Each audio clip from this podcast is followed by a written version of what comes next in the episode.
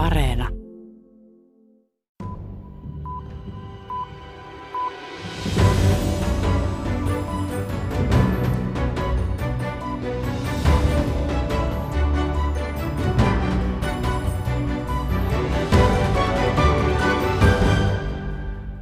On my orders, the United States military has begun strikes against Al Qaeda terrorist training camps and military installations of the Taliban regime in Afghanistan. Presidentti George Bush ilmoitti operaation Afganistaniin alkaneen lokakuussa 2001, eli alle kuukausi siitä, kun matkustajakoneet olivat iskeytyneet New Yorkin kaksoistorneihin.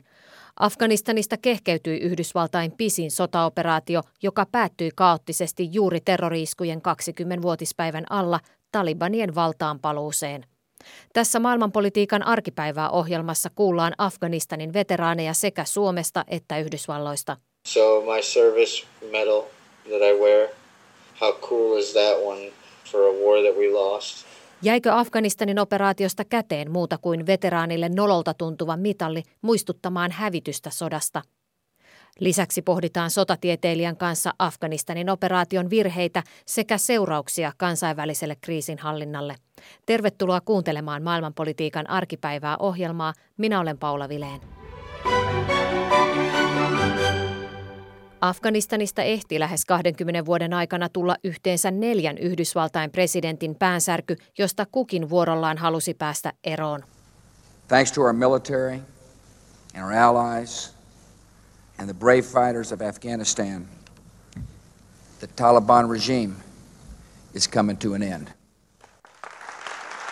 By the end of next year, our war in Afghanistan will be over. We're bringing our troops back home. I got elected on bringing our soldiers back home. I've concluded that it's time to end America's longest war. It's time for American troops to come home. Presidentti Joe Biden toteutti lopulta sen, mitä Barack Obama turhaan yritti ja mistä Donald Trump sopi Talibanien kanssa. Afganistanin operaatio päättyi kaoottisten vaiheiden jälkeen elokuun lopussa. Afganistanin hinta oli Yhdysvalloille monella mittarilla kova. Operaatio nieli Brownin yliopiston laskelmien mukaan 300 miljoonaa dollaria joka päivä. Yhteensä operaatiolle kertyi hintaa tähtitieteelliset yli 2000 miljardia dollaria. Rahassa mittaamattomia menetyksiä tuli niitäkin kosolti. Afganistanissa ehti palvella noin 800 000 yhdysvaltalaista, heistä lähes 2500 kaatui. Lisäksi yli 20 000 haavoittui. Afganistanista kotiin palasi paitsi fyysisesti myös henkisesti vammautuneita sotilaita. Bostonin ja Brownin yliopiston tutkimuksen mukaan vuoden 2001 terroriiskujen jälkeisissä sodissa Afganistanissa ja Irakissa palvelleista yli 30 000 on tehnyt itsemurhan.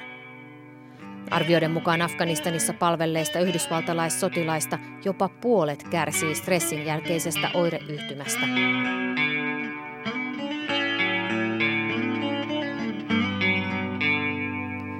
Toimittaja Johanna Juntunen jututti Kaliforniassa Afganistanin veteraania, jolle operaatio jätti syvät fyysiset ja henkiset vammat.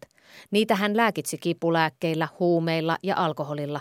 Toipuminen kesti yli kymmenen vuotta.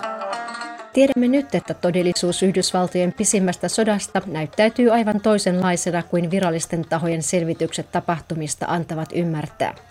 Rivisotilaiden kokemusten perusteella koko 20 vuotta kestänyt operaatio Afganistanissa oli tuhoon tuomittu alusta lähtien. San Diegon kupeessa asuva Duen von Aitzen liittyi puolustusvoimiin 18-vuotiaana. Hän palveli Afganistanissa ilmavoimien lentosotamiehenä ja alikersanttina jo vuotta myöhemmin 2005. Von Aitzenin käsitys sodasta muuttui täysin vuoden komennuksen jälkeen Kandaharissa ja Kabulissa – 35-vuotias sotaveteraani rinnastaa palvelusaikansa tappeluun, jossa hänen kätensä ovat sidottuina selän taakse. Se on jättänyt mieheen pysyvät jäljet. Uh.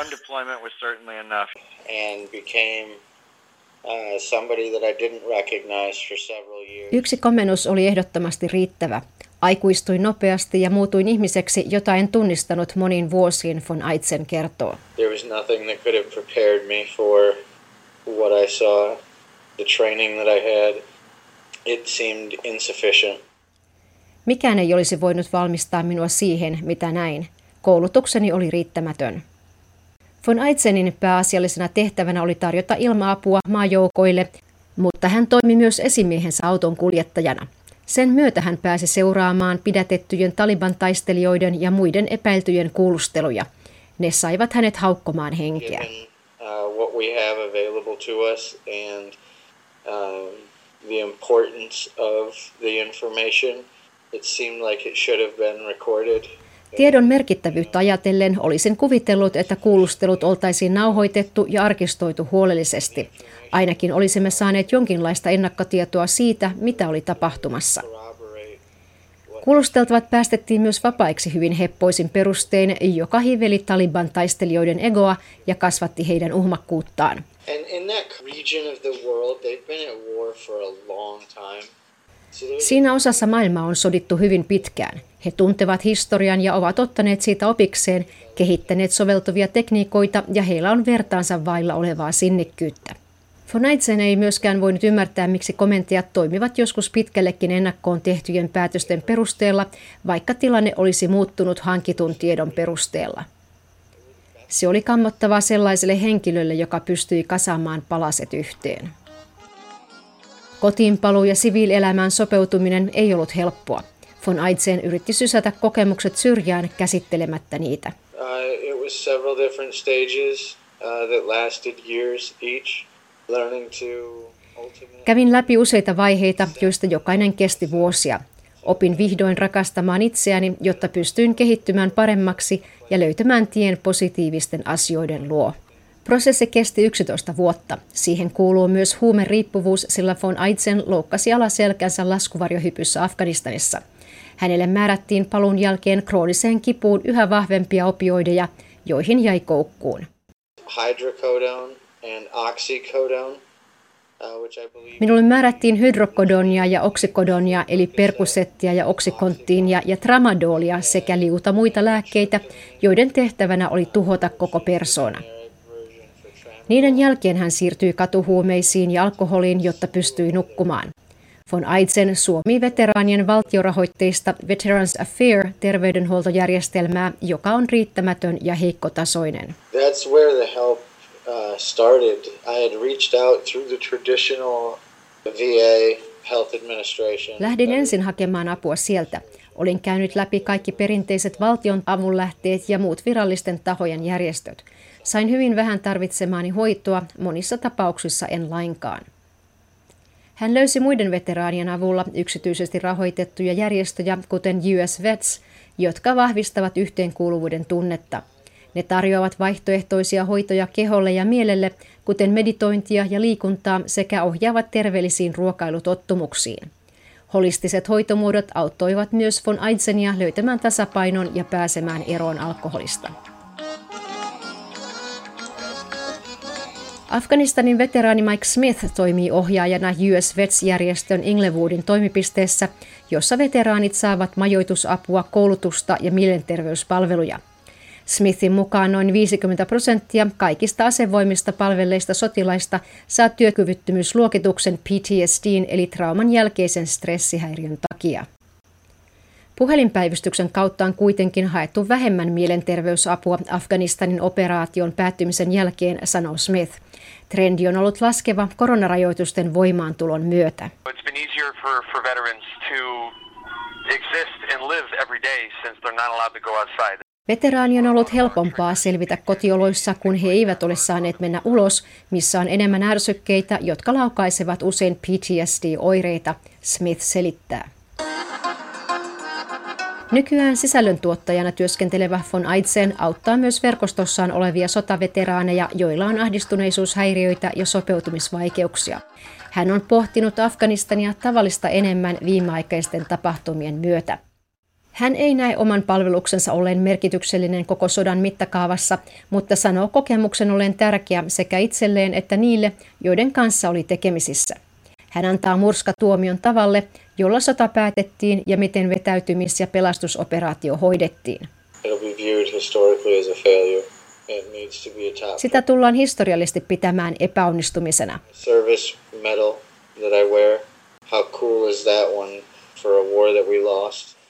Onpa upeaa pitää palveluksestani saamaani mitallia hävityn sodan kunniaksi, sanoi von Aitzen itse ironisesti.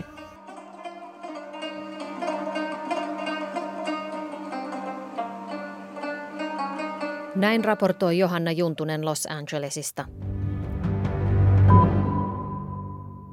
Suomikin osallistui yli 40 muun maan tapaan Afganistanin pitkäksi venähtäneeseen operaatioon. Puolustusministeriön mukaan Afganistanissa ehti palvella lähes 2500 suomalaista. Viimeiset heistä kotiutuivat kesäkuussa. Afganistanin veteraanien tukena Suomessa on rauhanturvaaja liitto, joka ylläpitää vertaistukipuhelinta. Myös siellä on vastattu Afganistanin operaation viimeisinä viikkoina useisiin Afganistania koskeviin puheluihin. Rauhanturvaaja liitosta kerrottiin minulle, että soittoja on tullut erityisesti veteraanien läheisiltä. Moni kriisinhallintaveteraani tuntuu Suomessa sulkevan mieluummin suunsa kuin puhuvan kokemuksistaan. Onneksi poikkeuksiakin on. Tapasin hiljattain Helsingin Oulun kylään veteraanikuntoutukseen tulleen JPn. No tämähän on ihan täydellinen paikka. Tässä voisi olla, paistaa vähän tuo aurinko. Aurinko, no niin. Hän ehti palvella Afganistanissa kahdesti. Ensimmäinen keikka oli Kabulissa viitisen vuotta sitten, toinen Mashari Sarifissa päättyi viime vuonna. Suoriin taisteluihin hän ei itse Afganistanissa osallistunut.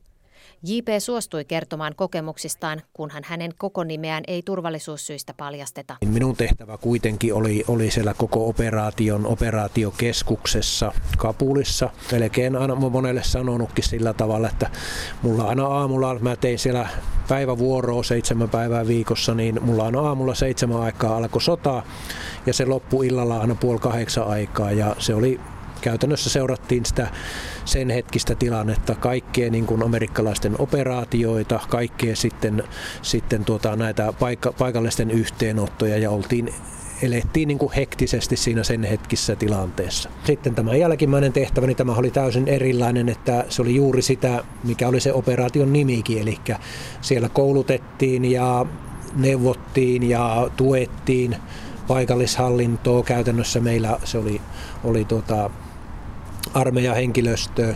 Oliko merkkejä ilmassa, että tästä tulee käymään näin? Taliban palaa. No varmaan kaikki, jotka siellä, siellä nyt ainakin viime aikoina on ollut, niin kyllä ne huom, huomasi, että tuota,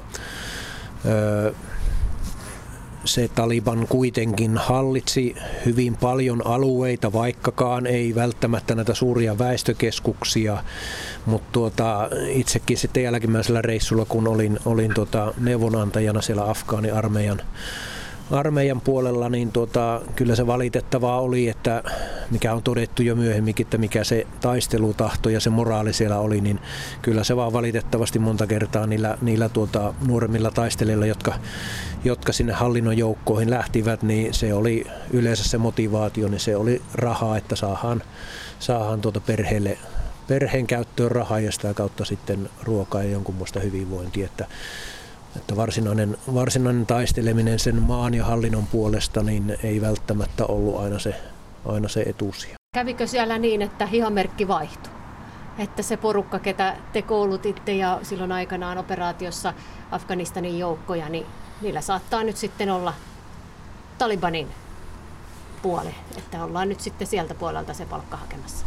Joo, se on valitettavaa. Näin siinä on tullut varmaan paljonkin käymään, koska sitähän tapahtui myös silloin, silloin tuota hallinnon aikana. Eli tuota, kyllä siellä kuitenkin Talibanillakin oli sitten tuota, tietyt valtit hihassa, joita se välillä käytti, käytti sitten häikäilemättömästi hyväksi. Eli, eli, no kyllä siellä on niin kuin varmasti palkalla, palkalla mitä, mitä äsken kerroinkin, että se raha, rahamerkitys kuitenkin monta kertaa oli kovempi kuin se varsinainen taistelutahto, niin kyllä siellä jos naapuripuoli lupasi sitten pikkusen enemmän palkkaa, niin siinä äkkiä takki käännettiin toisinpäin ja siirryttiin toiselle puolelle. Taikka sitten näitä antautumistilanteita, tilanteita, että jos, jos ajattelin, että sulla on mahdollista, että sä menetät hengen tai antaudut, niin hyvin äkkiä siellä antauduttiin ja sitten kyllä sitten joko tahtoen tai tahtomattaan, niin varmaan hyvin helposti siirryttiin sitten sinne vastustajan leipiin niin sanotusti.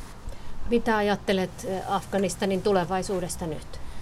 Ajattelen sillä tavalla, että kyllä, kyllä se kuitenkin afganistanilaisten tai afgaanien itse pitää se järjestys sinne maahan saada ja tietenkin länsimaat, naapurimaat tukee, tukee parhaalla tavalla sitä, että se, se tuota, järjestys sinne saataisiin jollakin tavalla.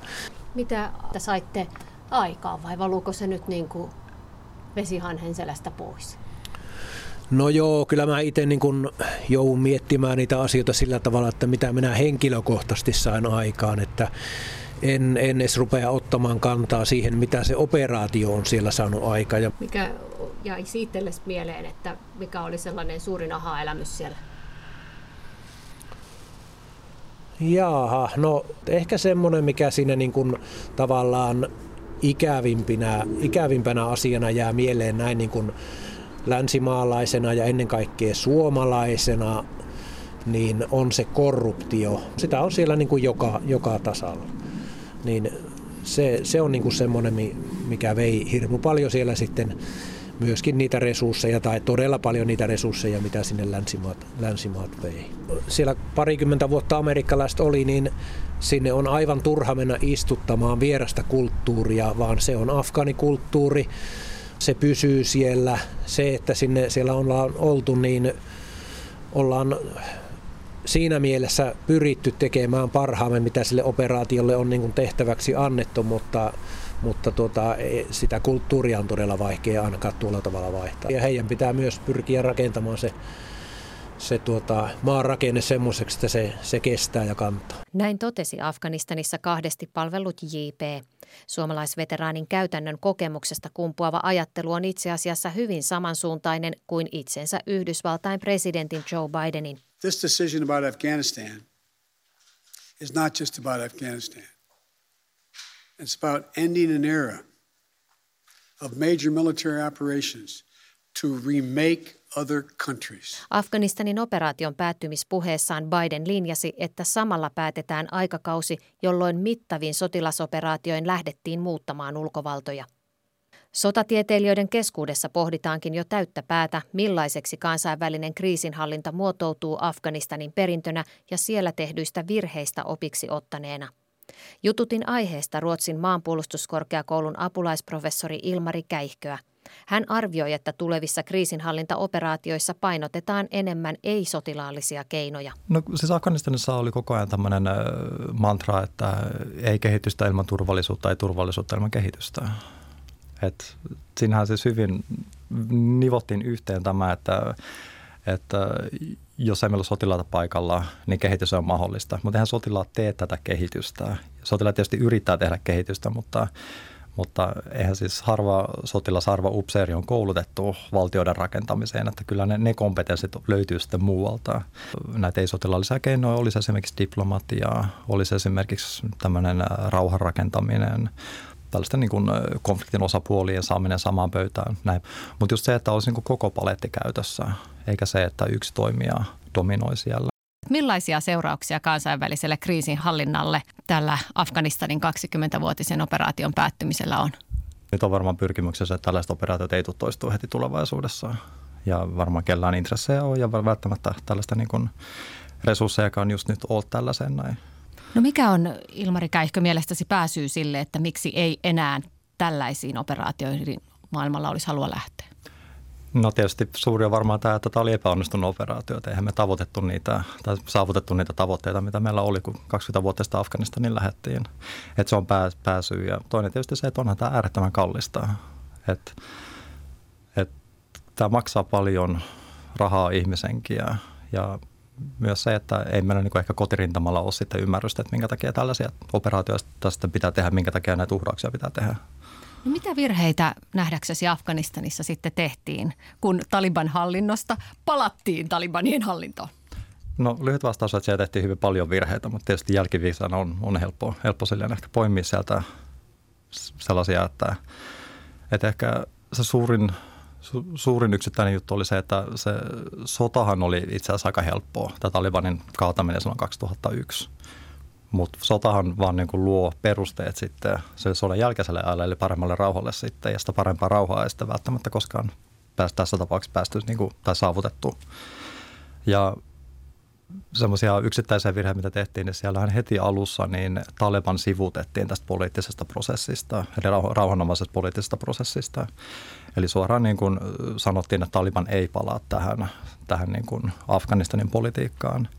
Ja tämä on varmasti se yksi, yksi suurimmista toi, niin kuin syistä. Toinen on tietysti se, että oliko Yhdysvallat esimerkiksi miettinyt hirveästi, että mitä tapahtuu Taliban hallinnon jälkeen. Ja tietysti se, että Yhdysvallat kun ne lähti Irakiin, niin totta kai nehän suhtaisi sitten voimavaransa sinne. Ja tämähän on sitten siinä vaiheessa, kun eurooppalaiset Suomen mukaan lukee, niin me ruvettiin sitä vastaamaan tästä uudelleenrakennuksesta. Eli alussa siellä oli kaksi operaatiota. Yhdysvallat metsästi terroristeja ja sitten me yritettiin sitten niin rakentaa, rakentaa Afganistania uudelleen. Sitten. Miten tällainen näin kaksijakoinen operaatio voi toimia, että on toisaalta tämä taistelu terroristeja vastaan ja sitten myös asepuvussa olevat kaverit toisaalla rakentaa tyttökoulua, eli on tämmöinen yhteiskunnan rakentaminen – No Afganistanissa sehän ei toiminut, koska se oli kaksi selkeästi eri operaatiota. Mutta sitten 2009, kun jenkit sitten tuli takaisin ja Obaman aikana ja rupesi sitten miettimään, että okei, että kyllähän meillä on pakko nyt tehdä täällä Afganistanissa jotain, että nyt menee kaikki kaikki vähän väärää suuntaa, eli turvallisuustilanne heikkenee ja ei, ei, ei ole sellaista positiivista kehitystä, niin siinä vaiheessa on yhdysvaltalaiset hyvin nopeasti yhdisti nämä kaksi operaatiota.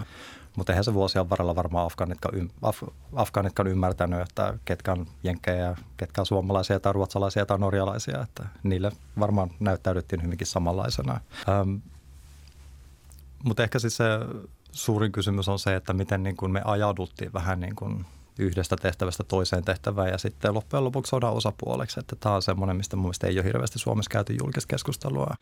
Ja toinen juttu, mikä on hyvä muistaa, on se, että eihän tämä pelkästään Yhdysvaltojen tappio, että kyllä tämä yhtä koskee meitäkin, koska me ollaan sieltä siellä kuitenkin 20 vuotta Yhdysvaltojen rinnalla sitten oltu. Että yhtä lailla siis mekin hävittiin Afganistanin sota tästä perspektiivistä. Näin totesi Ilmari Käihkö Ruotsin maanpuolustuskorkeakoulusta. Tähän päättyy myös maailmanpolitiikan arkipäivää ohjelma tällä erää. Ensi viikolla katsahdamme Duumasta äänestävään itänaapuriin ja kysymme, mikä on Venäjän opposition tila. Minä olen Paula Vileen. Lämmin kiitos, kun kuuntelitte.